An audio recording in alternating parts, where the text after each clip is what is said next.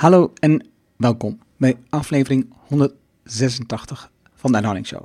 Waar je leert van ondernemers en ondernemende mensen die bijzondere resultaten bereiken, hoe ze hier gekomen zijn, wat ze doen, de strategie en hoe ze klanten krijgen. Mijn naam is Arno Hanning en ik deel mijn opgedane kennis, ervaringen en expertise met jou. Ik coach ondernemers die kennis leveren aan bedrijven. Om beslissingen te nemen die in hun eigen belang zijn, zodat ze sneller bereiken wat ze willen. Terwijl ze meer vrijheid voor zichzelf creëren. Vandaag het gesprek met Joanneke van den Bos. Joanneke helpt organisaties en ondernemers unieke ideeën en creatieve concepten te ontwikkelen en te sprinten naar onvergetelijke resultaten. Dit doet zij met radicale empathie in de vorm van haar The Creative Achievement Method. Online trainingen en in-company maatwerkoplossingen. Al Joanneke's oplossingen voor organisaties draaien om creatieve performance en houden veerkracht en innovatie in evenwicht. De dynamiek onder veerkracht en innovatie komt grotendeels overeen. Alleen het startpunt en het eindpunt wijken af. Met haar TED-X-talk over weeskinderen in westerse landen en haar boeken gaf ze op haar manier vorm aan zingeving in de maatschappij. In dit gesprek, dat we overigens bij Frank Meeuwsen aan de keukentafel mochten houden, gaan we van de Academie voor Beeldende Kunst via communicatie naar de eerste online opleiding. Doordat Jojanke op jonge leeftijd wees werd, ontwikkelde ze een zelfredzaamheid en creativiteit die haar nog steeds voortstuwen. Ze ontwikkelde de eerste online training voor online communicatie in de EU. Dit heeft haar ook vele jaren veel plezier gegeven om die trainingen te geven. Tot ze een paar jaar geleden ontdekte dat er één element in deze training iets bijzonders opleverde. Na een periode van zoeken ontwikkelde ze haar eigen methode om ondernemers en bedrijven te helpen bij ideeën en creatieve concepten. Luister naar de zoektocht en telkens weer de nieuwe ontdekkingen van Joanneke. Frank luisterde mee en noemde het een mini-TED-talk. Veel plezier met de inzichten van Joanneke. Laten we beginnen.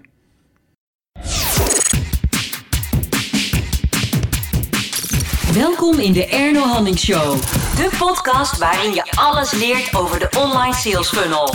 Met succesvolle ondernemers en experts, praktische tips en tools die je helpen voor meer resultaat online. Dan nu jouw online sales funnel expert Erno Hanning. We zitten nog steeds bij uh, Frank Meeuws thuis aan de woonkamertafel. Hij zwaait nu, dat zie, dat zie je natuurlijk niemand in de podcast. Mag het, maakt niet uit. We zwaaien ook terug. maar dit keer is een tafel voor iemand anders. Die hier ook niet woont, want ze woont in Rotterdam. Johanneke van der Bos. Ja, dankjewel en, um, welkom. Dank je. En het grappige was dat um, jij, maar, ik, jij met een tweet trigger je mij al eerder dat ik dacht van ik wil met je praten over hoe je nu werkt. En toen was nog niet eens voor de podcast, ik wil gewoon even een keer met je bijpraten. En het ging over hoe je projecten uh, doet, ja. uh, gebruikt. Maar daar komen we zo meteen uitgebreid op terug. Um, het smaakt een beetje naar uitstelgedrag, hè? Van wat we op de timeline zagen. Oh, oh ja? Dat ik, ja. Nou, oké. Okay. Gaan we kijken. Um, die, de school die ik van je vond, en ik heb de rest allemaal niet gevonden, in ieder geval bij jou, was de Academie voor uh, Beeldende Kunst. Mm -hmm. dat, is, dat is de eerste school die ik van je vind. Mm -hmm. Wat is, waarom heb je daarvoor gekozen?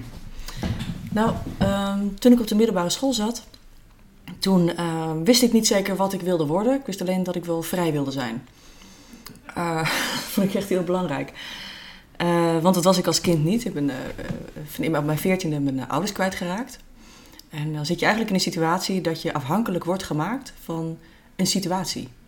Dat je in een situatie zit dat je moet aanpassen aan de realiteit van anderen, met regels die anderen maken. Op school of bij mensen om je heen. En ik dacht, ja, ik moet eventjes bedenken wat ik nu wil gaan doen. En toen dacht ik, nou, ik wil nieuwe dingen maken. En dus ik dacht, ik word of journalist, of ik word architect, of ik doe iets met, uh, met ontwerpen. En uh, toen dacht, ik, nou, misschien uh, bouwkunde studeren. dacht ik, nou, dan moet je iets van, van natuurkunde mee doen. En daar was ik een vrij medium in, om het maar even heel aardig te zeggen. Het ging buitengewoon desastreus. En mijn tekenleraar die zei, nee, je moet gewoon ontwerper worden. Want je kan heel leuk verhalen vertellen, maar ook ze, ze verbeelden. Je kan die woord, met woord en beeld nieuwe dingen maken. Dus dacht ik, nou, dan ga ik uh, toelatingen samen doen op de kunstacademie en kijken waar het schip strandt. Nou, ik werd aangenomen uh, bij grafisch en interactieve ontwerpen. En dat was in 1993 uh, dat ik daar begonnen ben. En uh, dat was eigenlijk heel leuk. Het was een heel open jaar in het begin. je deed grafische vormgeving en ook heel veel wat autonomere vrije vakken. Op typografie en tekenen. Dat was eigenlijk de hele rimram. En uh, in het tweede jaar was het wel echt heel, uh, meer ook lettertypes ontwerpen en affiches maken. En, uh, en in het tweede jaar kwam internet ineens op. En ja, toen was ik gewoon verkocht. Was het helemaal klaar. En dacht ik, wauw, je, sowieso het fenomeen, want ik woonde in Delft toen, in een studentenhuis. En ik was 17, 18. En ik had huisgenoten die, die op de TU Delft zaten. En die hadden een internetverbinding, want ze moesten samenwerken met eh, studenten in Tokio bijvoorbeeld. En dat was toen al vrij normaal op de faculteit, maar niet op de academie.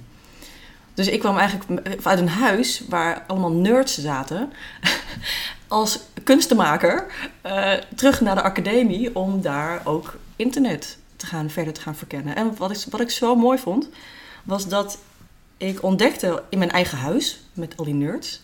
En ik woonde met uh, 15 andere mensen in, zo'n huis.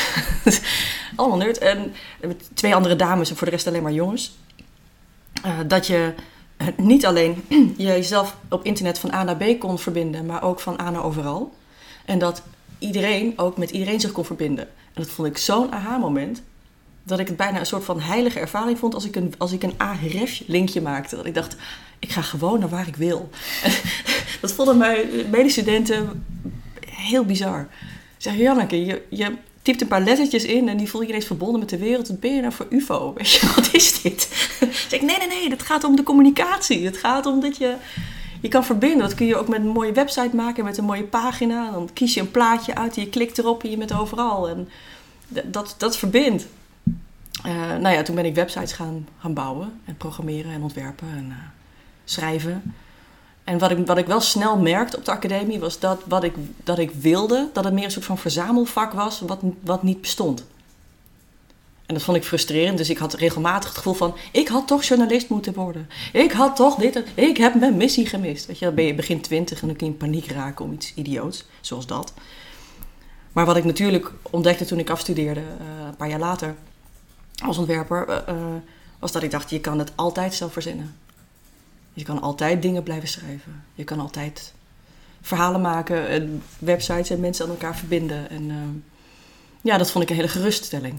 Dat, dat eigenlijk het nieuwe, het nieuwe vak, wat ik bedacht, dat, dat, eigenlijk, uh, dat je dat ook zelf mocht, verzinnen. En uh, nu inmiddels, 21 jaar later, zei oma, um, ja, heb ik wel, heb ik wel iets fraais ontdekt. Ook het afgelopen jaar wel. Ik heb wel wat, wat transities meegemaakt in mijn leven. Maar de afgelopen anderhalf jaar was er een hele grote van. Uh, was dat eigenlijk dat wat ik in de kern doe, dat ik dat, het klinkt heel gek misschien, maar op de basisschool heb geleerd. Ik had een, eh, een schoolmeester, Hans van Vliet. Uh, en die, had, die was echt een, was een hele strenge man, maar ook een freestyler. Een hele vrije geest. En die had een, een nieuw vak verzonnen.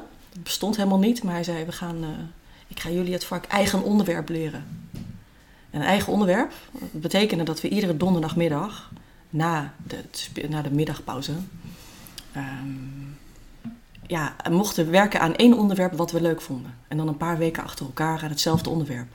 Dus de een, nou, ik heb iets, een aantal onderwerpen gekozen. Anne Frank, Willem van Oranje, Tokio, de haven, de zeester, Rembrandt. Je neemt het. Onderwerpen waarvan ik dacht, nou, daar wil ik nou echt alles van weten.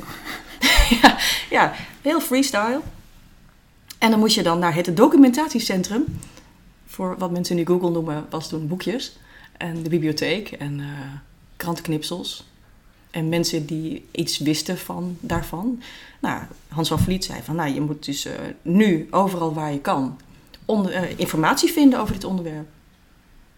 Weet je En daar ga je een werkstuk van maken. Dan ga je de bouwsteenwoordjes onderstrepen en dan ga je er een werkstuk van maken. Op zo op, zo op een manier dat jij ook kan laten zien wat jij er nou van vindt. En dat geef je dan aan mij terug en dat laat je aan de klas zien. En dan heb jij jouw eigen onderwerp helemaal uitgediept. En je weet ook meteen hoe je briljante werkstukken kunt maken. En dat vond ik zo leuk. En ik haalde er alleen maar tienen voor. En ik, ik, zonder moeite. En ik was, helemaal, ik was op zich een vrij gemiddelde uh, scholier. Maar ik, uh, het was gewoon, ik, ik verloor me daar helemaal in. En eigenlijk doe ik dat nog steeds. Ik doe eigen onderwerp. Altijd gedaan ook. Dat was het inzicht.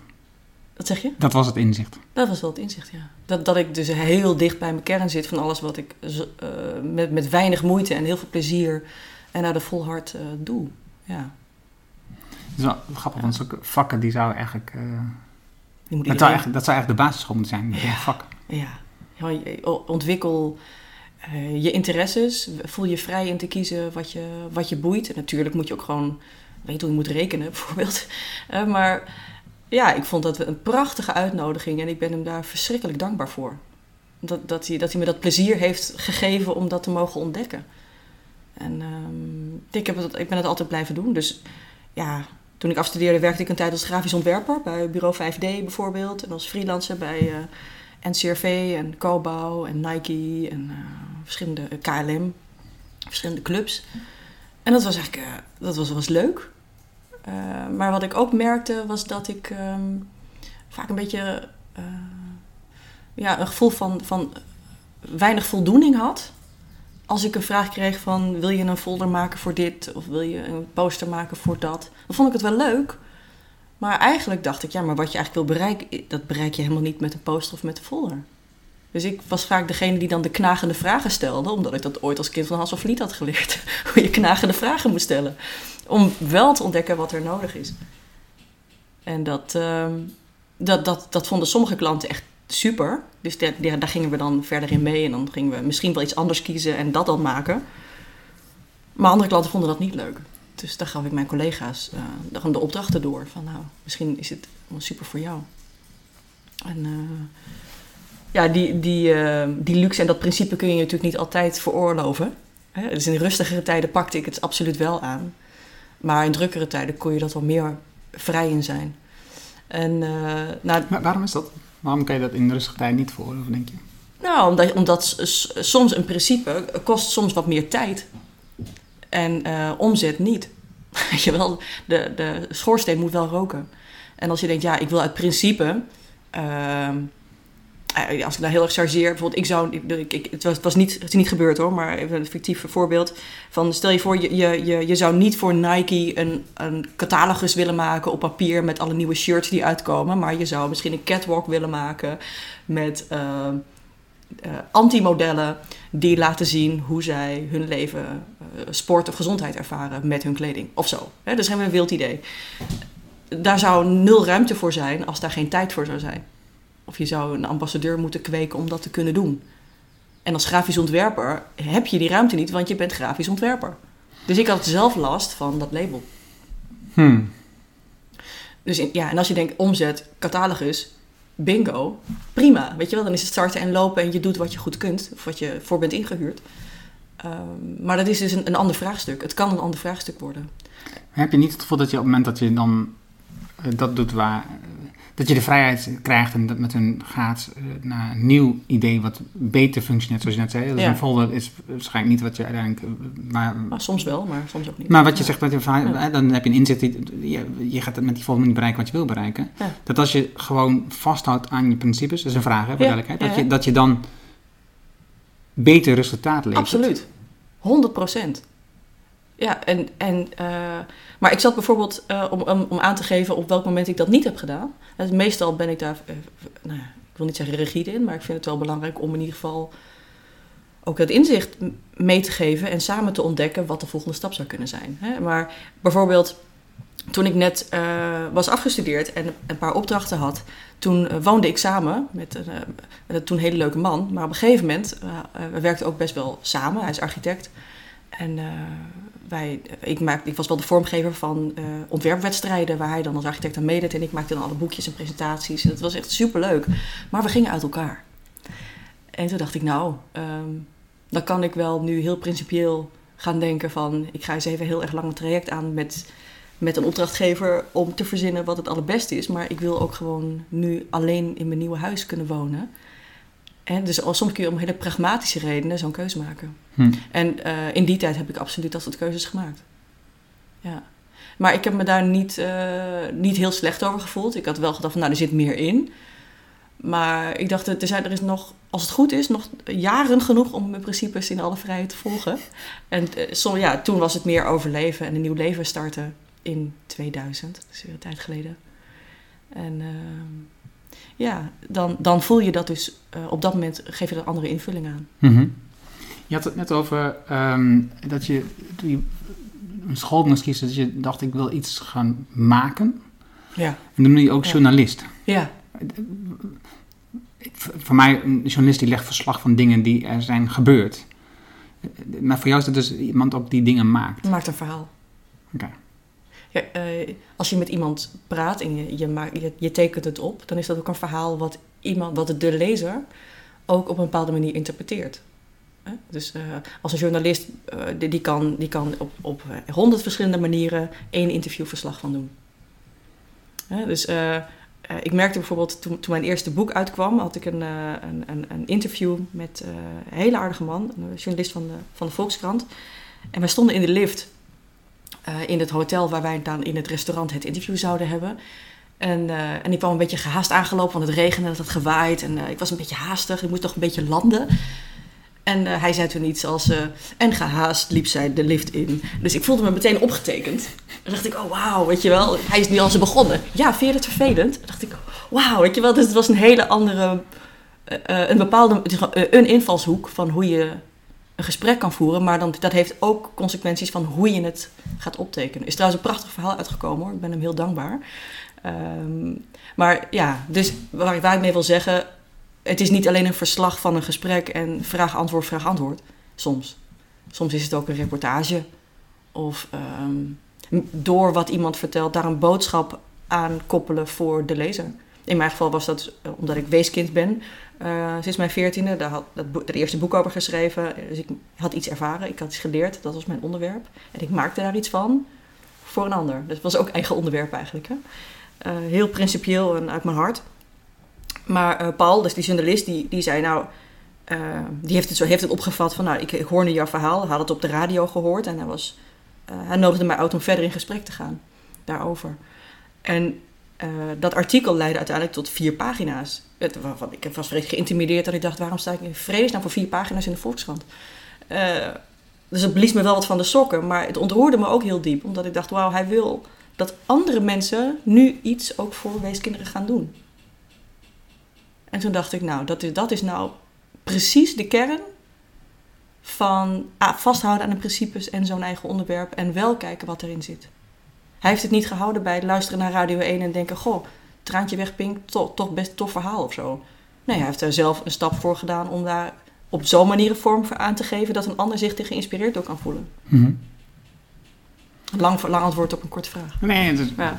dat is- precies de bedoeling. Ja. Ehm, kom daar nog zo op terug natuurlijk, want eh, uit, uit dat boek zijn natuurlijk veel dingen gekomen nog. Mhm. Ehm, maar je had het net over de, dan gaan we iets naar nu, over de verandering in je leven. Mhm. Dus, dus je hebt een, een anderhalf jaar inzicht eh, opgedaan. Mhm. Wat, was de, wat was de oorzaak van, wat was het moment dat dat startte? Eh, nou, dat het, dat het startte, dat was eigenlijk ehm, toen, ik, toen ik merkte dat ik ehm, minder cursisten kreeg voor mijn Online Com Academy. Eh, in 2009 ben ik begonnen met online trainingen maken over eh, internetstrategie, social media en online communicatie. En dat liep als een malle. Eh, Echt gezegend. Ik was echt heel dankbaar en ook heel blij dat ik snel op de e-learning trein ben gesprongen. En maakte zo ontzettend veel video's en, en lessen. En, en ja, ik vond het echt een feest om, om cursussen te ontwerpen, te maken, eh, content te, te maken voor communicatieadviseurs die nog eh, aan het zoeken waren in hun communicatievak en internet daar een, een goede plek in zouden geven op een communicatieve manier en niet alleen zenden. Want dat was de hiccup van communicatieafdelingen toen zeker. Eh, dus frustratie zag ik een onderwerp van... hé, hey, waarom weet niemand dit? En ik was natuurlijk de internetnerd. Dus dacht, en communicatieadviseur. En ik wilde graag dat het vak beter werd. Dus ik vulde dat gat. En, uh, dus ik had heel veel communicatieadviseurs als cursist, die vervolgens beter konden online communiceren. En dat voelde dus ook heel erg vanuit mijn persoonlijke purpose van eigen onderwerp. Ik zie een probleem, ik maak een oplossing en iedereen is blij. En dat liep een tijdje goed, totdat ik natuurlijk ook heel veel eh, concurrenten zag. Uh, op een gegeven moment uh, waren er ook andere online social media adviseurs die online trainingen maakten. En toen dacht ik, ja, het is ook aan iedereen helemaal vrij om te kiezen met wie je in zee gaat. en ik heb absoluut mijn, mijn mooie taartpuntje daarvan van meegesmikkeld. En ook echt een verschil kunnen maken en relaties kunnen bouwen met mensen waar ik nog contact mee heb. En dat, dat ben ik er eindeloos dankbaar voor. Maar wat ik merkte was dat um, ja, men in de wereld eh, ook wat blasé begon te worden over social media. In die zin van, we weten wel hoe het werkt. Uh, ik zit al op Facebook, dat is toch geen vak? Of uh, het gaat alleen maar om de pixel. Weet je wat? Het, was, het, het, werd, het vak werd ook wat meer vanuit één perspectief bekeken, bijvoorbeeld. En op een gegeven moment merkte ik dat ik er gewoon minder plezier in had. Dat je het ik had gewoon minder plezier. is 2018? Ja, 2016. 2016. Dus, dus het acht jaar heb je het toen gedaan? Ja, ja iets korter. Dus uh, vanaf 2009 ben ik die cursussen gemaakt. In 2010 lanceerde okay. de eerste leerganggroepen. Mm -hmm. uh, was ik echt een traject van 12 weken. Dus echt uh, 25 online tra trainingen. Echt, echt shizzle. Van strategie tot tools en innovatie en kennisdeling en dat soort modules.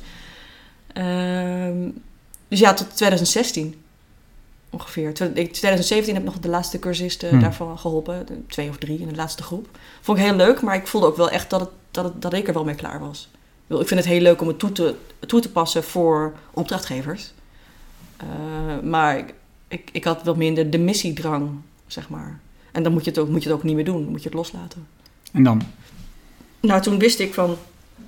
Uh, ik wil um, nog dichter bij die kern van alles wat ik doe komen. En dat is natuurlijk...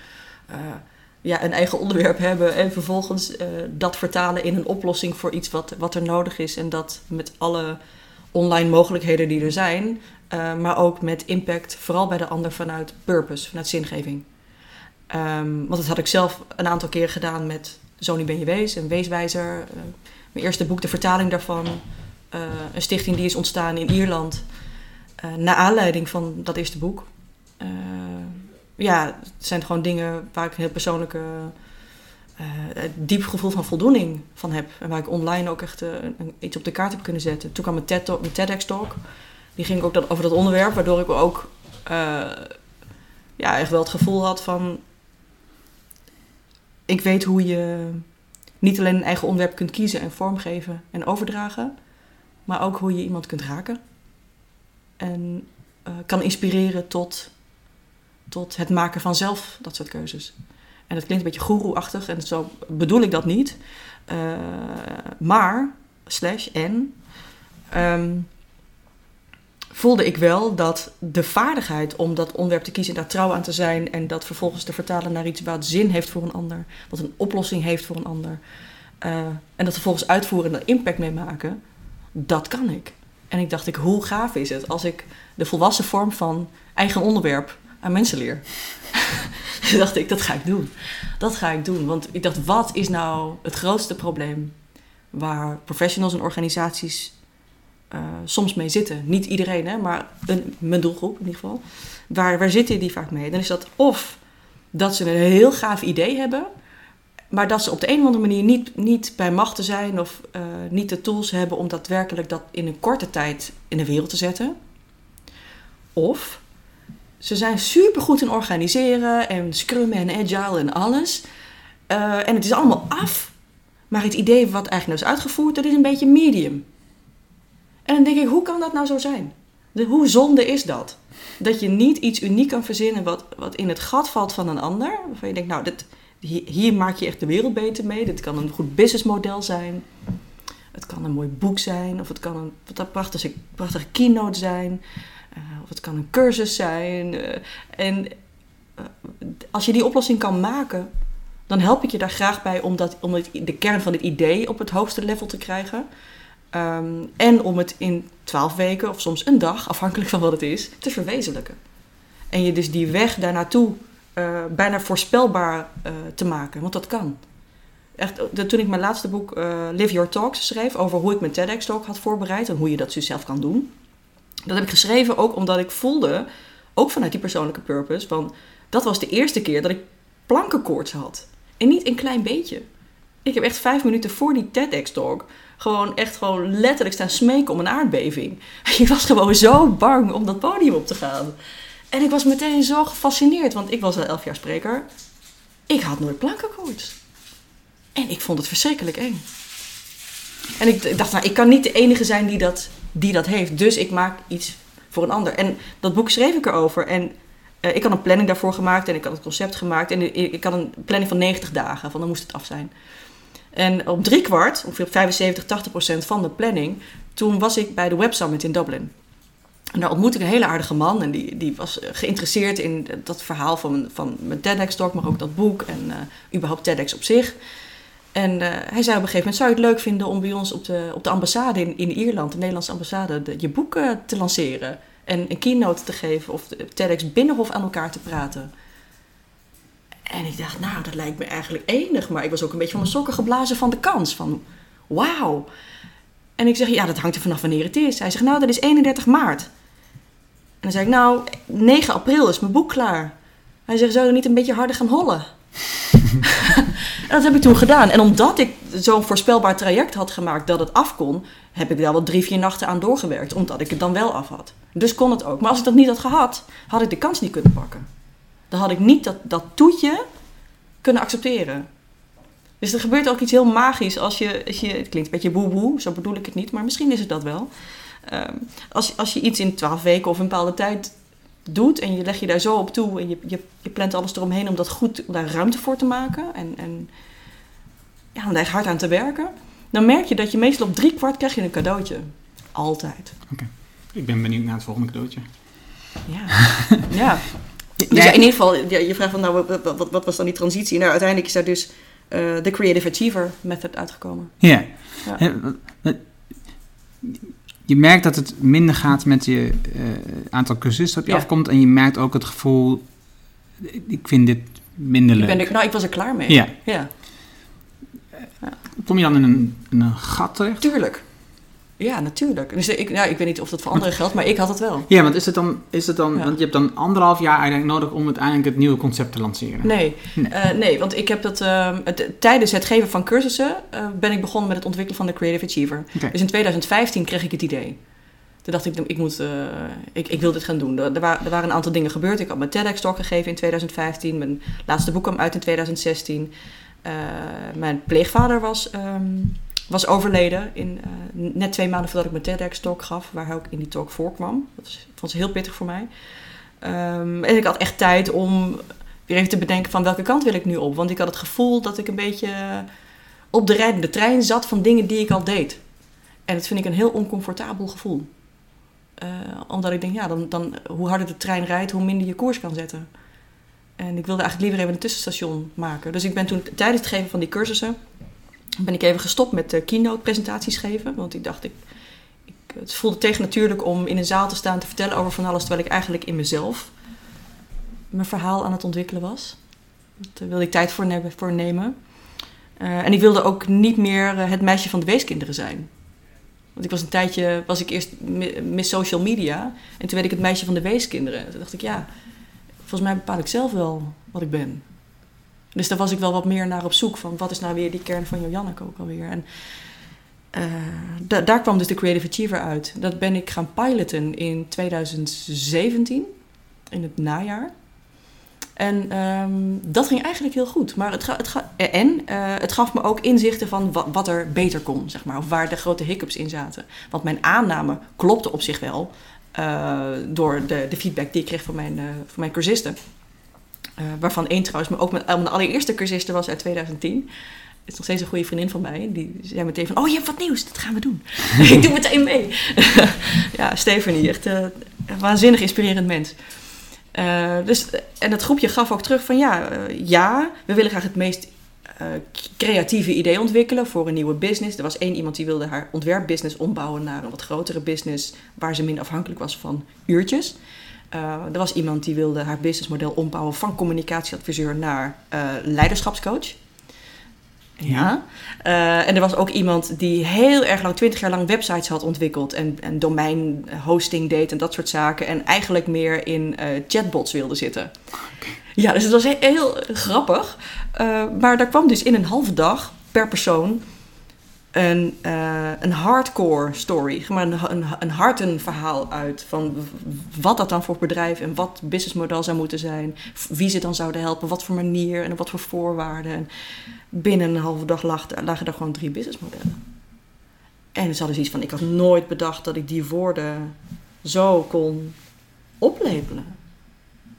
En we, namen het op als verhaaltje. En dat is uiteindelijk gewoon de- dan de blauwdruk voor, voor wat daar dan verder mee gedaan kan worden. En dat ging razendsnel. En toen dacht ik, hoe kan het dat ik dat zo snel weet te faciliteren? En toen dacht ik, ja, niet alleen eigen onderwerp, maar ook eh, de vaardigheid om lateraal te denken. Hè, creatief te denken op verschillende manieren. Dus niet alleen wat, je, wat nu bijvoorbeeld echt eh, heel hip is, eh, de design sprint, waar ik op zich in geloof. Ja. Ehm, maar daar, daar mist iets aan. En het is een beetje, dat vinden, ja, het is een beetje bijna, bijna eng om te zeggen, omdat mensen zo super vol zijn van de design sprint.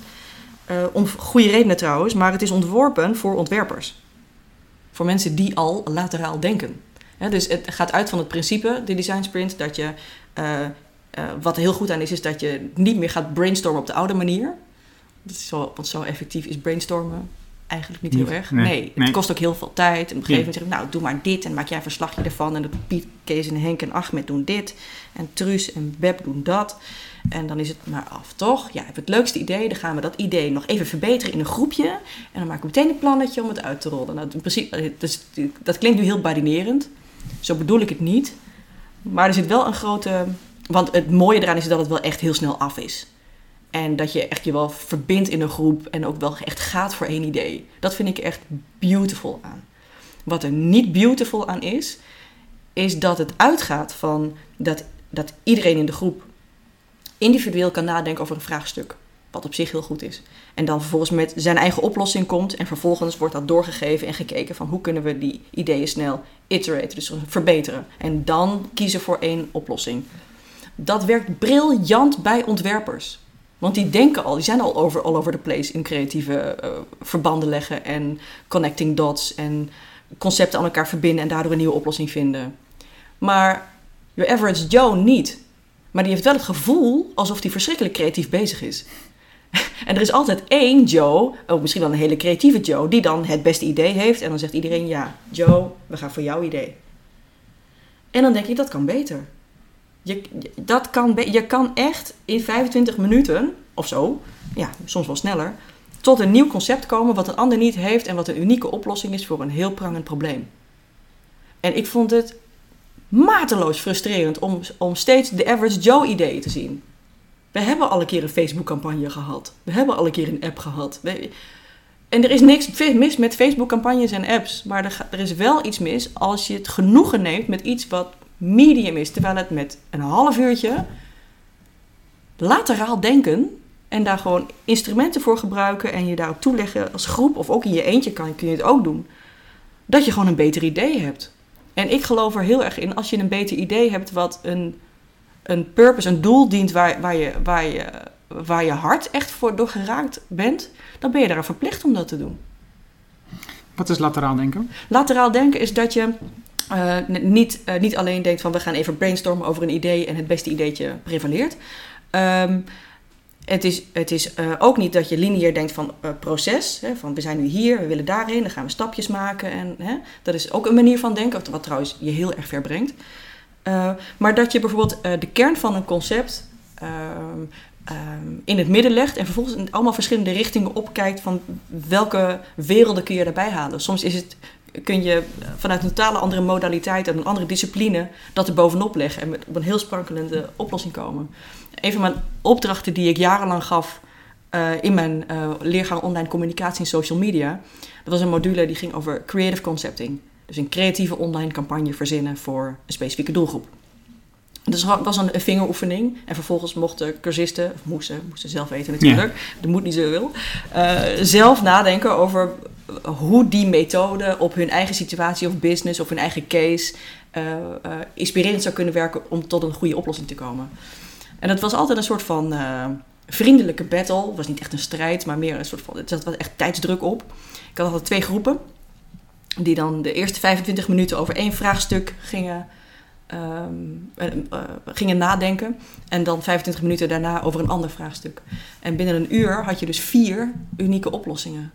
En eh, dat, een, van, een van de vele technieken die je kunt gebruiken was bijvoorbeeld de drie cirkels. Die heb je natuurlijk waarschijnlijk vaker gezien. Dus bijvoorbeeld was er een, een opdracht die ik dan gaf van we gaan het recreatiegebied Rottemeren. Uh, dat, wil, dat wil de provincie meer marketen als attractief recreatiegebied. Dat is dan de opdracht. Hoe maak je daar een inspirerende online campagne van?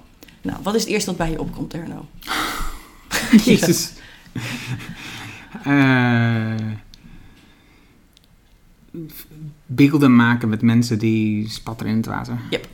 Recreatie, bosjes, misschien een kaart, wandelingen. Ja. ja. Fietsroutes.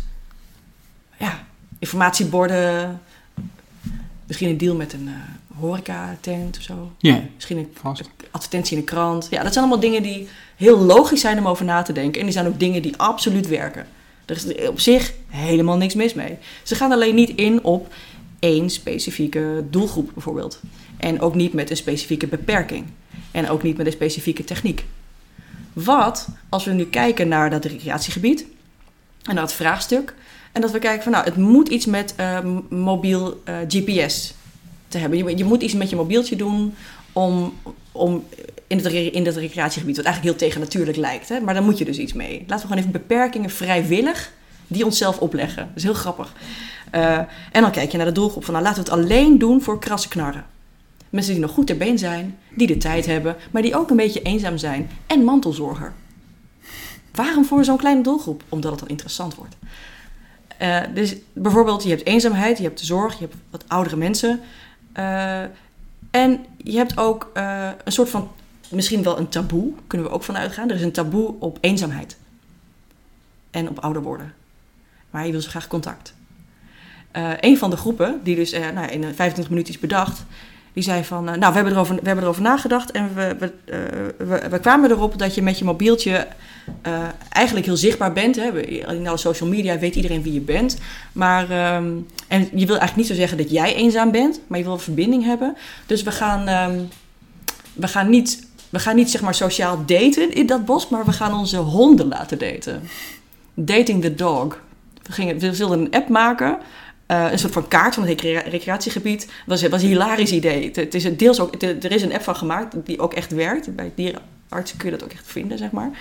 Uh, maar het, het, oorspronkelijke idee was heel wild. Het was, ja, we gaan een, een app maken waar senioren met een hond zichzelf kunnen inschrijven om bijvoorbeeld te gaan wandelen met andere mensen met een hond. Maar eigenlijk gaat het meer om de match van die honden. Zodat wij meer er gewoon aan vasthangen en zeggen... nou, Vicky en Bello, uh, hè, even een stukje wandelen. Want hoe is het nou met jou? En dan raak je in gesprek.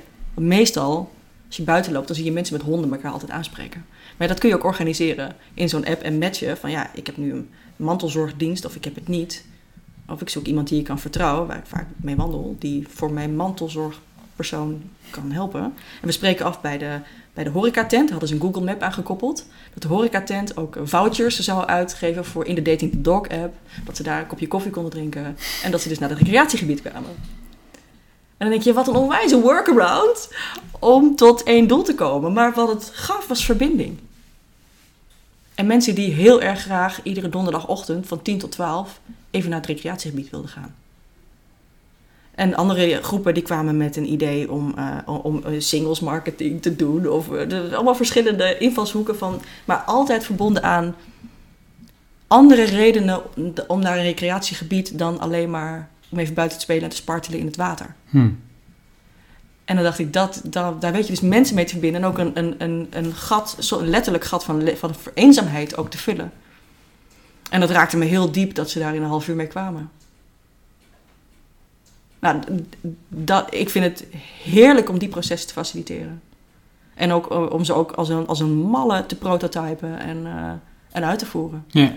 Daar, daar, geniet ik echt enorm van. Dat vond ik het allerleukste. En dat doe ik dus sinds 2012. Maar ik had nooit door dat het eigenlijk eigen onderwerp was. Ja, ja, ja. En, dacht ik, en ik kreeg dus steeds van cursisten te horen. Uh, uh, bijvoorbeeld, die zei van... ja, ik, ik wil weer die workshop Train je creatieve spier. Want zo noemde ik hem. En dacht ik, ja, maar eigenlijk zit er nog veel meer achter. Ook het opleveren. En ook echt een verbinding leggen met, met anderen. Wat voor impact, wat, wat, wat mag je voor een ander betekenen hierin? Ja. Wanneer je alleen als ondernemer, maar gewoon als mens. Welke oplossing geef je? En ja, dat is eigenlijk de reden dat ik in uh, jaren daarvoor, in 2007, begon met Weeswijzer. Want ik dacht, ja, ik ben wees geworden in een periode voor internet. Ik moest uitzoeken hoe ik een winterjas moest vinden, hoe ik school met mijn bijbaantje moest combineren, hoe ik mijn schoolgeld in vredesnaam moest gaan betalen. Uh, ik, kon me niet, ik had geen telefoon, dus ik kon me niet afmelden van, van, van school als ik ziek was of als ik naar het energiebedrijf moest. Bovendien geloofden mensen niet als ik naar het energiebedrijf moest, van meisjes van 15 die doen dat niet. Dus ik, ik wist van, er is een gapend gat aan kennis hierover. Daar moet ik iets doen. Daar moet ik blijkbaar heel kwetsbaar in zijn. Want blijkbaar werkt het alleen als je je eigen verhaal vertelt. En niet een fictief verhaal over ene Monique die gutte, gutte, gut, zwavelstokjes. Weet je wel, zo zielig. Nee, weet je wel, dat dan maar je eigen verhaal. Dus ja, dus soms moet je daar een offer in brengen en kwetsbaarder zijn dan je lief is. Maar uiteindelijk bleek dat krachtiger dan wat dan ook. Dus die, uh, en dat, dat is nu ook echt 100% deel van mijn blauwdruk. Dat was het altijd, maar dat is nu zoveel duidelijker voor mezelf. Dat de combinatie van die uh, kwetsbaarheid en kracht, uh, ja, daar echt wel echt een kern in is. En wat ik ook, uh, ook een van de, de dingen die ik ontdekte in de afgelopen anderhalf jaar, dat was waar, waarom ik zo handig ben met creative concepting. Waarom ik op die rare ideesprongen en rare werelden bij elkaar weet te trekken om een oorspronkelijk idee te verzinnen. die een ander misschien op een heel andere methode ontwikkelt. En toen dacht ik, ja, dat heeft toch te maken met hoe ik als kind er alleen voor ben komen te staan. Want ik moest veerkrachtig zijn zonder te weten wat de uitkomst was. Ik moest oplossingen vinden voor problemen waar ik niet echt op zat te wachten. En uh, ik wist ook niet precies waar ik heen wilde, maar ik wist wel dat ik niet meer daar wilde zijn en wat de eerste stap ongeveer moest zijn. En ik zag ook wat er ontbrak. Dus uh, toen ontdekte ik uh, in de afgelopen jaar, want ik heb weer iets heel verdrietigs meegemaakt, maar, en dat gaf me ook weer het inzicht om weer echt meer dichter bij mezelf te staan toen zag ik ineens de blauwdruk ervan. Nog veel dieper dan dat ik in de, de, het cursusmateriaal of de, de opleiding van de Creative Achiever Method had ontwikkeld. Ik zag dat het, dat het klopte, maar dat uiteindelijk uh, een, een, van de grootste kernen daarin is dat um, resilience, dus veerkracht, en innovatie two sides of the same coin zijn. Want bij veerkracht, daar, daar, daar associeer je wat mee, Erno? Als ik, het heb, als ik zeg, nou, je moet veerkrachtig zijn. Wat zijn dan de eerste woorden die bij je opkomen? Dat je uit een bepaalde situatie weer goed uitkomt, zeg maar. Dat je, ja. als je het moeilijk hebt, dat je dan weer goed uitkomt. Ja. ja, en dat je daar bepaalde stappen voor moet ondernemen, mogelijk. Of dat je er überhaupt weer uitkomt. Ja, ja. ja, dat, is, dat is het voor mij. Ja, dus je associeert ook met een probleem. Ja, ja. nou, ja, zoals je zegt, als je, als je ouders overlijden, dan moet je veerkrachtig zijn om daar bovenop te komen. Ja, een alternatief is er ook niet, nee. niet heel erg. Nee. dus het wordt je ook, er is een beperking van buitenaf die wordt opgelegd. Ja. Um, en het is een lastige situatie. Ja. En je moet er iets mee, want een ander doet het niet voor je. Helemaal mee eens. Dan kijk je naar innovatie. Ja? Wat zijn de eerste dingen die je daarbij bedenkt? Uh, vernieuwing, ja. verandering. Ja. Ook vanuit een bepaalde gedachte of vanuit. Ja, dat weet ik niet. Ik denk dat het dat kan op verschillende manieren. Innovatie, ik denk dat het veel vrijer is. Uh, dat kan zijn dat je het kiest en het kan zijn dat je toe gedwongen wordt. Ik denk dat daar meer variatie zit dan. dan uh, ja. Uh, dan bij veerkracht. veerkracht. Ja, ja. ja het, het is heel grappig. ik vond het echt heel wonderlijk. Want als je, op een gegeven moment dacht ik van, weet je, ik, ik, ik kijk naar veerkracht. En ik kijk naar innovatie of naar nieuwe creativiteit en nieuwe dingen ontwikkelen. En wat dan meestal het proces is, wat daar dan onder zit. He, er is een aanleiding om iets te verbeteren. Kijk, bij veerkracht is dat je maakt iets vervelends mee. Je zit in een situatie, daar moet je uitzien te komen. Dat kan soms heel stressvol zijn. Je hebt een beperking van buitenaf of in jezelf. Dat kan het ook zijn. Um, dan moet je, moet je doorheen weten te breken. Je ziet iets wat er ontbreekt, wat je naar de volgende stap kan brengen. En vervolgens moet je dat ook nog eens een keer de moed voor bij elkaar schrapen om het ook eruit te komen. Hè? Ja. Om tot een beter resultaat te komen. Maar kijk je naar innovatie, heb je een situatie, een product is misschien verouderd. hey, leer gaan online communicatie, social media. dan dat wat je deed, of je business is verouderd, of je wil gewoon wat anders. Je product heeft een update nodig, je doet software, whatever.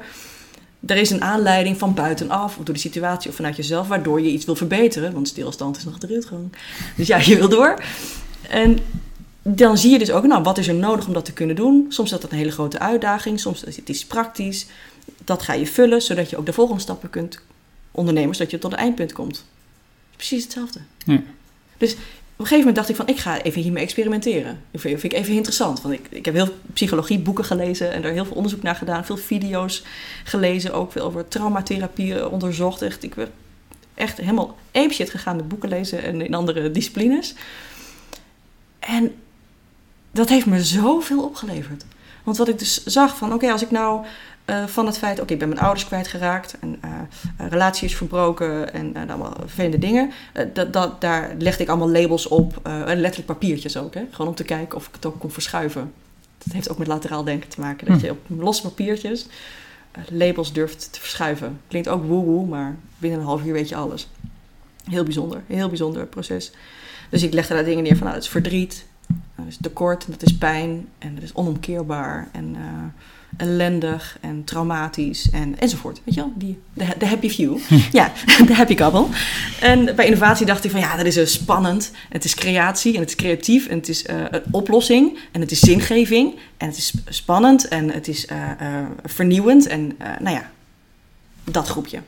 Dacht ik, en al die labels die schoof ik zo wam in één keer weg. En dacht ik, wat is het proces wat hier nou onder zit? En toen dacht ik, dat is op een paar details na, nagenoeg hetzelfde.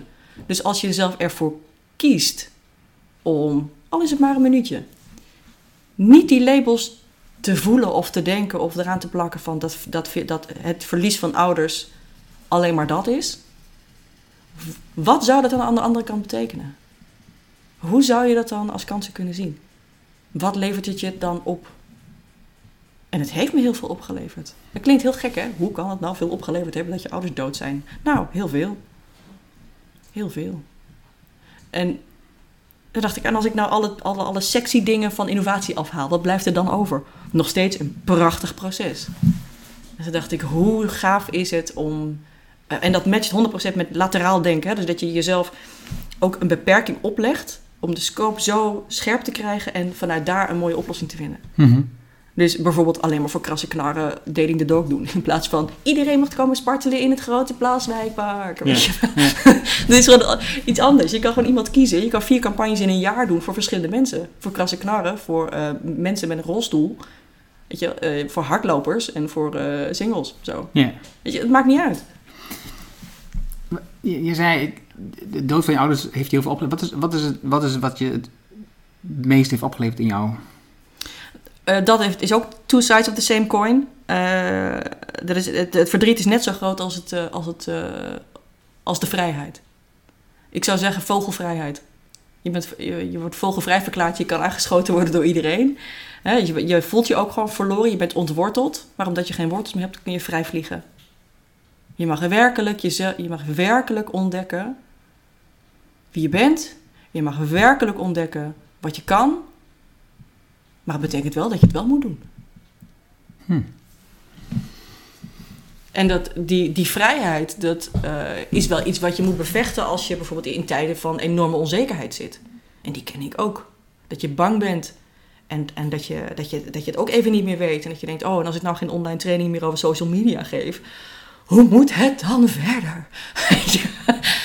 oh jee. Ja, het uh, ondernemers uh, transitiemoment. En meestal, ja, het moment als je echt bang bent, dat is natuurlijk nooit een goede raadgever. Maar er zijn verschillende manieren van bang zijn. Je hebt bang die je ontzettend beklemt en dat je denkt, ik weet ook even niet meer wat ik moet doen. Dat, dat gevoel herken ik ook. Maar ook uh, dat moment dat je denkt, ik weet zeker dat het zo tof is. En ik heb het al onderzocht en ik heb het al getest. Ik moet dat ene stapje nog zetten. En die angst net daarvoor, voordat iemand je dat duwtje geeft op het TEDx-podium. Dat is de goede angst. Weet je, de twee verschillende manieren van bang zijn. De een beklemt je en de andere die daagt je gewoon ontzettend uit. Ja. En je kunt mentaal heel veel doen in terms of... Um, ja, je, jezelf uitdagen om de, de, de enge labels van iets te verwisselen. Al is het maar voor 10 minuutjes, zodat je het wel even durft. Ja. Want de uitkomst is dat je het dus doet en ervan geniet omdat het gelukt is. En dan durf je het in de toekomst wel. Dus het is ook een, een, een journey in courage, denk ik. Ja. Moet, moet, moet moedig durven zijn. Ondanks je angst. Je kan alleen maar dapper zijn als je bang bent. Ik heb nog nooit iemand gehoord dat hij dapper is, die alleen maar dingen deed die hij honderd keer heeft gedaan. Dan hoef je helemaal niet dapper te zijn. Nee. Wie is nu vooral je klant eh, met je nieuwe concept? Mijn nieuwe concept, ja. Nou, mijn, mijn oud-cursisten, die dus de, de pilot Ja, hebben. Dat waren de eerste klanten. Ja, precies, dat waren mijn eerste klanten. Ja, en, en dus ook eh, eh, eh, cursisten die in de jaren daarna zijn geweest, die ook geenthousiasme- geenthousiasmeerd zijn geraakt door de, door de pilot van ooit. Maar ook organisaties waar ik eh, ehm, als communicatieadviseur bijvoorbeeld heb, heb gezeten. En en denken van, nou, we willen eigenlijk wel één dag proeven aan dat, aan dat proces. En dan, ga ik, dan doe ik met hen de, de One Day Super Sprint. Dan gaan we in één dag een concept maken en één ding opleveren. En eh, dat is eh, voor mij topsport. Eh, maar het geeft zoveel voldoening. Hm. En soms is dat een aanpassing van het businessmodel of het scannen van een website en kijken wat we eraan kunnen verbeteren. Soms is het het maken van zo'n hardcore story, wat echt de kern wordt van een bedrijf. Eh, soms is het het, het het kijken of het meer in sync krijgen van corporate identity en daar social media graphics bij maken bijvoorbeeld. Soms is het heel praktisch. Maar altijd in, in contact met van, is dat waar je dan iedere dag je bed voor uitkomt? Ja. Is, dat, is het congruent? Is het, is het consistent ook in, in, in waar je voor staat als mens of bedrijf? Liefst allebei. En soms zijn het eenpitters, wat echt heerlijk is om mee te werken. Eh, en soms eh, afdelingen, maar dan kun je niet in één dag dat resultaat bereiken, omdat nou ja, dan, er zijn meer forces die dan bijkomen. Dus een, zo'n soort van kernverhaal maken met één persoon is niet- helemaal niet moeilijk. Met twee mensen gaat het helemaal oké. In een groepje heb je een totaal andere dynamiek. Ja. Dus het, het houdt afhankelijk van, van het doel wat daar gebeurt. En afgelopen zomer bijvoorbeeld, eh, toen dacht ik van nou, ik ben nu even klaar met, met eh, testen. En ik wil nu even nadenken over wat voor trainingsvideo's ik erover wil gaan maken. En toen dacht ik, ik ga even iets anders doen. En toen ben ik eh, vier, vijf maanden was ik eh, manager communicatie bij Wemos. Dat is een global health organisatie eh, die pleitbezorgers zijn, dus lobbyisten. eh, over de bereikbaarheid van zorg, goede zorg voor iedereen op de hele wereld. Dus dat zijn sprekers die bij eh, eh, de World Health Organization op het podium staan. Dus ik heb hen leren nou, presentatietraining gegeven, ook om in, in 1, 2 minuten een video in te spreken die hun hele missie voor zichzelf, uit hunzelf ook vertelt. Eh, een grant proposal geschreven voor eh, heel veel ton. eh, om iets te gaan doen aan het dure medicijnenprobleem. Ja. Ook samen met hen nagedacht over een, over een concept waarmee we die grant proposal konden gaan realiseren, zeg maar. Waar we dat geld mee binnen konden halen. Eh, online strategieën doorlichten, dat soort dingen. En ik vond het heel fijn om, om samen met het team ook communicatiemedewerkers, wat ik op dat moment tijdelijk aanstuurde, om, eh, ja, om, om alles wat we daar deden ook echt te matchen met van, is, is dit het beste wat, wat Wemos kan doen? En dat kwam eigenlijk ook heel erg uit mijn persoonlijke purpose. En omdat daar en het schrijven van die grant proposal en heel veel dingen in twee talen, ik ben tweetalig, dus ik eh, moest heel veel in het Engels doen. Eh, om dat echt te koppelen aan zingeving en alle dingen kwamen voor mij ook samen. Dus als die proposal moest vormgegeven worden, dacht ik, ja, ik kan het gewoon niet laten. Ik doe het gewoon lekker zelf. We gaan even niet een bureau bellen. Janneke gaat gewoon even een dagje zelf eh frutten. En dat had ik, dus die freestyle factor, ja, daar word ik heel blij van. Ja. Dat, dat het allemaal niet zo... Je legt wel goede resultaten neer, maar het is geen hoogdravig eh consultantsgeneuzel. En, en, en hoe krijg jij nu klanten dan? Dat varieert. Ehm, het is soms eh, dat ik mensen bel waar ik mee heb gewerkt. Dan bel ik ze op en zeg ik, hé, hey, met je Janneke. hoe is het nou? En dan heb ik gewoon een heel open gesprek over hoe het gaat. Ik ben benieuwd hoe het met de ander gaat. Waar staat diegene? En zou er eventueel een match kunnen zijn waar ik iemand in een dag kan helpen? Misschien is er iemand geïnteresseerd om eh, eh, dat proces te leren. Van hoe je eigen onderwerp eh, nou ja, voor grote mensen doet, zeg maar. ja, dus hoe je je bedrijf op die manier beter op de rit kunt, kunt krijgen. Ik heb eh, een tijdje voor ehm start-ups dingen gedaan. Daar ben ik wel een beetje mee, eh, mee gestopt. Dat was wel heel leuk om te doen, maar dan zat ik in een traject dat ik bijvoorbeeld samen met een creatief partner, eh, die dan vooral de, de visuele identiteit maakte en die identiteitsvraagstuk blootlegde. En ik maakte dan het kernverhaal, bijvoorbeeld. Hè. En dan gingen we samen het concept verzinnen en optimaliseren voor ja, start-ups die de boer op wilden in Rotterdam. En dat vond ik leuk. Ehm, maar ik, ik, ik voel meer me aangetrokken bij uh, de generatie die iets ouder is dan de 20, dan de 20-jarige start-up. Dus meer, ik ben zelf ook ouder geworden. Ik ben uh, 43, 43 en counting, hopelijk. Uh, en ik vind het zelf ook gewoon fijn om uh, mensen die ik al een hele tijd ken, daarmee verder te helpen. Dus het is vaak bellen, vaak via internet. Mijn website is nou helemaal vernieuwd, ook met een nieuwe propositie. Ja. Jojanneke.me. Ook mijn achternaam eigenlijk weggelaten, omdat ik dacht, ja, op, Twitter was ik ook gewoon Janneke. En ik had de hele tijd Online Com Academy, officieel is dat ook mijn bedrijfsnaam, dus daar moeten we er even wat aan doen. Maar ik, ik kreeg heel vaak bedrijven van, ja, ik heb nou een factuur van Online Com Academy. Ik zeg, ja, het is mijn bedrijf, want die online trainingen. Ah ja, oké. Okay. En dat hoorde ik zo vaak, dat ik dacht, nou, dan ben ik maar gewoon Janneke. Ja, Dan, weet je wel, oké. Okay. Dus ja, dat, dat is het nou.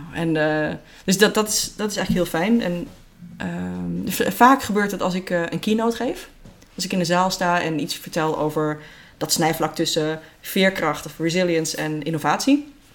Dat mensen denken, nou, ik wil eigenlijk iemand die mij in company kan helpen om één idee, om volgend plan te trekken. Hè, op een innovatieve manier te sprinten naar een uh, spraakmakend resultaat. Dan huren ze me daarvoor in. Ja. Omdat, iemand, omdat ik dan op dat moment contact heb met iemand in zo'n zaal.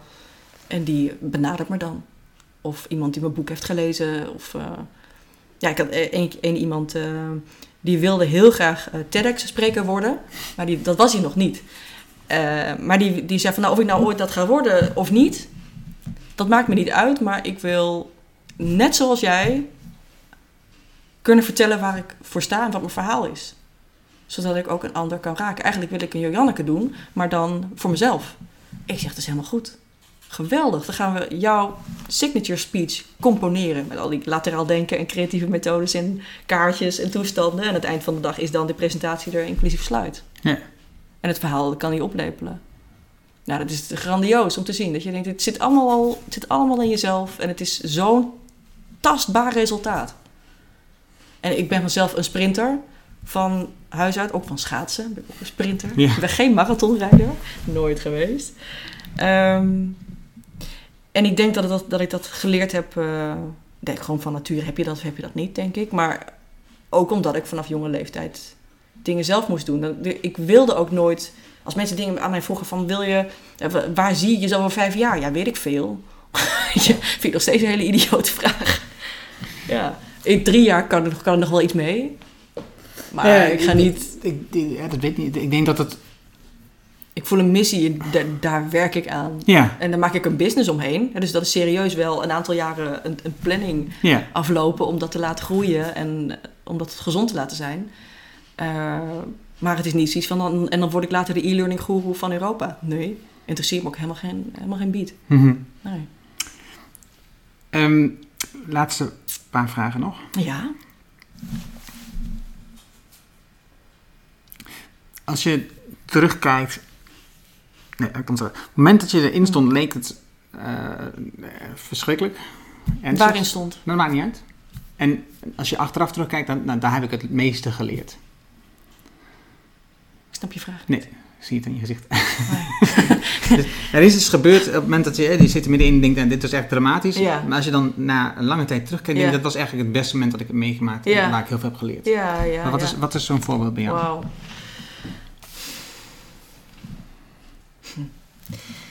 Ja, ik zou kunnen zeggen dat dat natuurlijk was toen ik uh, er alleen voor kwam te staan. Um, uh, ja, wat zal, wat zal, ik zeggen? Er zijn verschillende dingen die tegelijkertijd door mijn hoofd gaan. Dus ik zit een beetje te kiezen in mijn hoofd van... Wat kan ik daarover zeggen? Uh, er is... Ik denk dat het... Het, het ergste wat me ooit is overkomen... Dat is ook de wond waar soms aan wordt geraakt als er later iets gebeurt.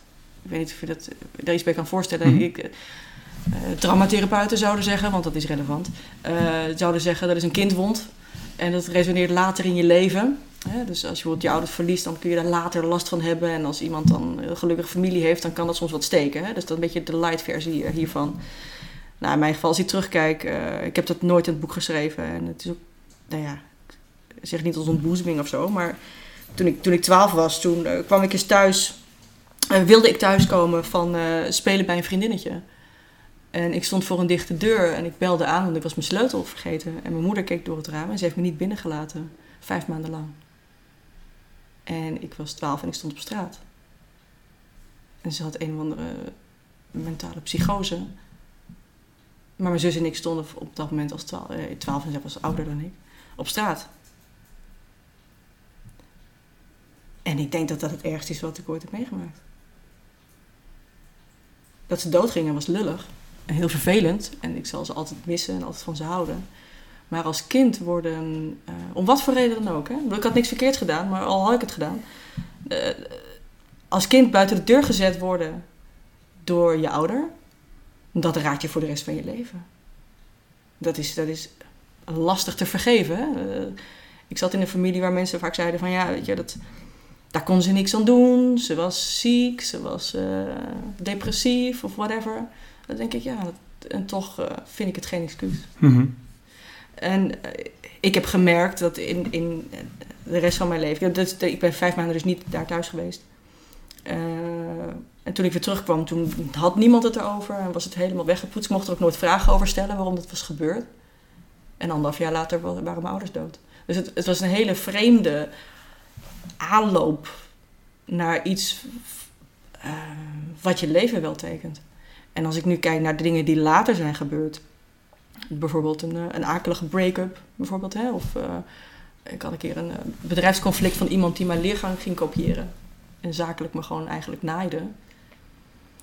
Dat raakt dan zo diep, omdat je denkt, ik voel me verlaten, ik voel me vernacheld, ik voel me door wat, mij, door wat mij het meest vertrouwd is, voel ik me nu gewoon verraden, in de steek gelaten. En dat, ja, ik denk dat als ik dat niet als kind had meegemaakt, dat ik, dat, dat ik dan had gewoon gedacht van, god, wat een klootzak. Of wat, een truttebel. En dan had ik gewoon doorgeleefd en gedacht, middelvinger omhoog. En, en ik zet mijn veerkrachtige spier weer aan. En uh, jolly, jolly good. Maar ook ik heb in het recente verleden een, een, een break-up gehad die, die me dus zodanig raakte. Omdat ik, nou ja, dat let's just say it wasn't nice. En uh, dan, dan voel je wel uh, heel diep geraakt en heel kwetsbaar. En voor mij was dat eigenlijk de ultieme uitnodiging om te kijken of dat proces van, van veerkracht en innovatie of ik dat kon bewijzen. Door het te doorvoelen en door het te ervaren. En wel weer mezelf op video durven laten zien, ondanks dat ik maandenlang had gehoord dat ik toch het meest neppe persoon van de wereld was en slechte dingen deed. En toch vooral niks online moest doen, omdat ik toch een raar kind was. Ik denk dat dat, uh, het feit dat mij dat zo geraakt heeft, en dat ik me op een gegeven moment online heel weinig maar durfde te laten zien. Dat was voor mij de ultieme uitnodiging om, om weer te durven staan voor mijn talenten. En waarvan alle dingen die ik al jarenlang had bewezen dat ik ze gewoon heel goed kan. Dus ik werd, ik werd, uh, ik denk dat dat wel het meest heftige is, uh, maar ook het meest mooie. Ja, ogenschijnlijke onschuldige break-up gedoe. Kan gebeuren. Maar het ontdekken dat die methode die ik had ontwikkeld, die ik vanaf voor kind, kindersbeiden aan, snap jij, want je moet het Doetinchem, uh, dat je dat eigen hebt gemaakt en dat je dat een ander wil, wil meegeven voor hele positieve dingen, voor innovatie, voor creativiteit, voor nieuwe plannen, voor nieuwe bedrijven, voor toffe exposities, voor gave dingen dat je dat zelf ook in een, in, een, in een periode van groot verdriet ook weer zelf doet. En dat het proces dus werkt. En dat heeft mij heel veel steun en geluk gegeven. En heeft ook mijn zelfvertrouwen teruggebracht. Waardoor ik weer ja, mezelf wel durf, durf te laten zien. Mooi. Ja. ja. Dat is een prachtige uitdaging. Prachtige uitnodiging zie ik het. Ik zie het eh, ook niet alleen alsof als van iemand heeft me vernacheld. Of, ik bedoel, het was allemaal niet leuk. Maar het is wel... ehm, ja, het is de ultieme uitnodiging om echt bij jezelf thuis te komen. En eh, daar ook weer op te vertrouwen op wie je werkelijk eh, wilt zijn en eigenlijk in essentie bent. Oké, laatste vraag. Ehm, wat is het boek wat je het meest hebt weggegeven of wat het meest impact op je heeft gehad de laatste tijd? Niet je eigen boek. Nee, ik ga niet mijn eigen boek eh, lopen marketen. Give me a break. Nee. Ehm, moet het er één zijn? Nee hoor. Ja. Nou, ik, eh, ik hoorde jou en Frank natuurlijk eh, praten over This is Marketing van Seth Godin. En ik vind Seth inderdaad een hele leuke, leuke slimme man. Met een hele unieke kijk op dingen die altijd iets in drie woorden veel beter kan verbaliseren waar ik er 40.000 voor nodig heb. Gemiddeld. Langvanstof.nl. Dat is mijn, eh, inval, eh, mijn val, valkuil. De Seth Godin heb ik absoluut veel respect voor. Ehm, dat vind ik heel gaaf. Wat ik mooi vond was... ehm, wat ik echt prachtig vind is Waking the Tiger van Peter Levine. Dat is een, een therapeut die zich heeft gespecialiseerd in eh, traumabehandeling. En eh, gaat, die gaat er echt van uit, samen met een andere Nederlander trouwens, die al iets van 36 of 40 jaar in de Verenigde Staten woont, Bessel van der Kolk. Eh, zijn werk The Body Keeps the Score. Die zit een beetje op hetzelfde lijn. Het gaat ervan uit dat je een trauma of iets wat heel verdrietig is, of juist heel mooi is, dat je dat, dat, dat zich ook st- stalt in je lijf. Hè, soms als je iets heel verdrietigs hebt, jij hebt onlangs iets heel verdrietigs meegemaakt, als het goed is, eh, voel je dat ook in je lijf. Heb je er verdriet van op een bepaalde plek, dat je, hè, je kan echt een soort van brandend gat voelen in je, in je mid, middenrif bijvoorbeeld, hè? of eh, je kan gewoon hoofdpijn krijgen, of je kan kramp krijgen, of dat stalt zich in je, in je lijf. En er zit vaak ook, als je even niet meer weet van... dat je van verdriet niet meer weet hoe het even zit... of dat je gewoon even denkt van... ik weet even niet meer wat mijn volgende stap moet zijn... dat, dat dan je lijf het ook weer oplost. Hm. En ik vond het heel gaaf om die boeken te lezen in de afgelopen tijd. En eh, ehm, ik herkende er ook veel in. Want toen ik begin twintig was... toen was ik net een paar jaar wees... en ik, ik woonde in Delft en ik studeerde... en het was weer een beetje rustig aan het worden. Er was weinig drama relatief... Behalve gewoon presentaties eh, moeten doen en zo. En hard werken en eh, zo. Dus het was, het was qua, qua dramagebied was het vrij chill. Maar toen kwam ik eigenlijk pas aan toe om dat verlaten verdriet daar wat aan te doen. Hè? Om te, terug te kijken van wat is de afgelopen zeven jaar eigenlijk gebeurd allemaal. Dat vond ik wel vond ik heftig. En toen had ik ook even het gevoel van ik weet even niet meer eh, of ik nou wat goede doe. Of dat ik op de kunstacademie moet blijven. Of, eh, en ik was gewoon heel verdrietig ook. En liep een beetje met mijn ziel onder mijn arm. En toen ben ik gaan... Ik had toen een OV-kaart, zoals iedereen eh, toen. Eh, toen pakte ik steeds de trein. Ik ben toen vijf maanden gestopt met mijn studie. Inclusief zomervakantie, dus officieel eh, drie maanden gestopt. En daarna weer opgepakt. Eh, en toen ben ik alleen maar gaan wandelen. Het was ook geen beslissing. Ik ging gewoon tussen de drie en zeven uur per dag lopen. En dat maakte me helemaal zen. En ik ging heel veel schrijven daarover. Dus het was alsof dat hele volle wijnvat langzaam leegliep en weer ruimte had. Dus ik had al ervaren hoe het is als je lichaam de oplossing geeft. Het is vaak ook dat als je met iemand in zee gaat of zakelijk of je werkt met iemand, dan heb je een good gut feeling of een bad feeling. Eh, your gut feeling, je buikgevoel, geeft wel vaak iets aan van klopt er iets niet of klopt er iets wel. Dat ken je vast. Ja, ja. Nou, dat is eigenlijk dat. En eh, het was, ik vond het echt eh, heel fijn en, en troostrijk en ook eh, eh, heel inspirerend om, om, eh, om, da- om daarover te lezen. Dus The Body Keeps the Score en Waking the Tiger zijn er absoluut eh, hele grote werken in. En eh, wat ik heel ontroerend ook vond, en heel mooi geschreven was van Anne Lamotte, Bird by Bird. En dat is een, een, zij schrijft heel, heel goed en scherp, hele scherpe dame. Ehm, zij eh, heeft verschillende romans geschreven en Bird by Bird is een vrij dun boekje. En het ging over, de aanleiding daarvoor was dat haar, haar broer, die was een enorme notoren uitsteller. En eh, die man was gewoon, hij, die jongen was gewoon bang om te falen, zeg maar. Weet je wel, dus op zich, meestal is het zo als je uitstelgedrag hebt of ehm, je denkt perfectionistisch te zijn of, ehm, of je bent het. Eh, of, of dat soort problemen. Of je voelt je, voelt je overwhelmed. Uh, of je hebt heb juist de angst om te slagen. Die ook hebben. Dat je bang bent dat het ineens allemaal gaat lukken. En wat dan? Ja, precies. Ja, ja. Uh, uiteindelijk is het allemaal angst.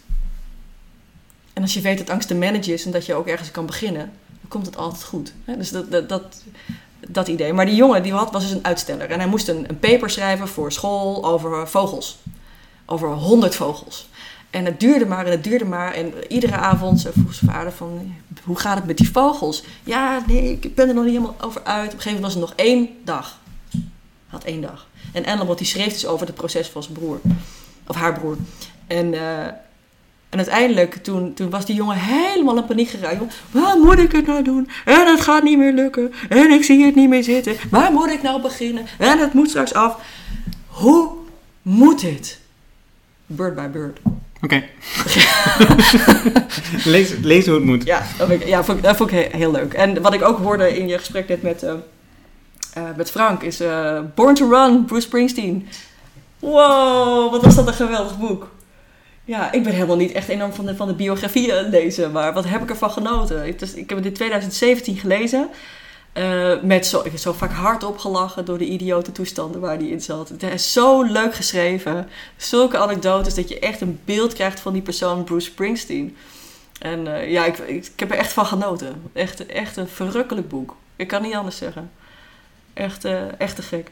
En meer inspirerend vanuit veerkracht zou ik denken... Daring Greatly en Rising Strong. Ja. Ja. Brené Brown. Yes. Ja. Jo Janneke. Dear. Super, dankjewel Ja, voor dit gesprek. Eh, ik, ik moet echt ook een super dankjewel zeggen tegen de twee mensen die hier ook nog in de kamer zitten. Ja, want we hebben gewoon een woonkamer gehijacked. Helena, Helena en Frank zitten in hun woonkamer. En ik, ik ben ze echt heel dankbaar dat die hier mogen zitten. Eén, maar ook dat ze ook al die tijd stil zijn geweest. Dank jullie wel Ongelooflijk. voor dit, eh, deze hijack-offer. Dat was het mooie gesprek met Janneke. Je vindt de namen en de links die we noemen in het artikel dat bij deze uitzending hoort. Ga daarvoor naar ernohanning.nl slash show 186. Wil je vanzelf de volgende aflevering in deze podcast op jouw telefoon krijgen? Maar Dat kan eenvoudig. Als je een iPhone hebt, dan staat al standaard de Apple Podcast app op. Ga dan naar die app, zoek op de Ernohanning Show en klik op abonneer.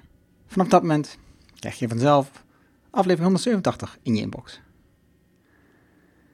Als je deze aflevering waardevol vond, dat je er mij iets aan hebt gehad, stuur hem dan alsjeblieft door aan één andere persoon. Dankjewel alvast. Heb je vragen, opmerkingen, reacties over deze aflevering met Janneke of over de podcast in het algemeen? Stuur mij een e-mail op podcast.ernohanning.nl Ik hoor super graag van jou. Wil jij weten wat de 11 winstoptimalisatie-elementen zijn voor online marketing en verkoop? Vraag dan het gratis boekje aan. Dit doe je op winstoptimalisatieboekje.nl.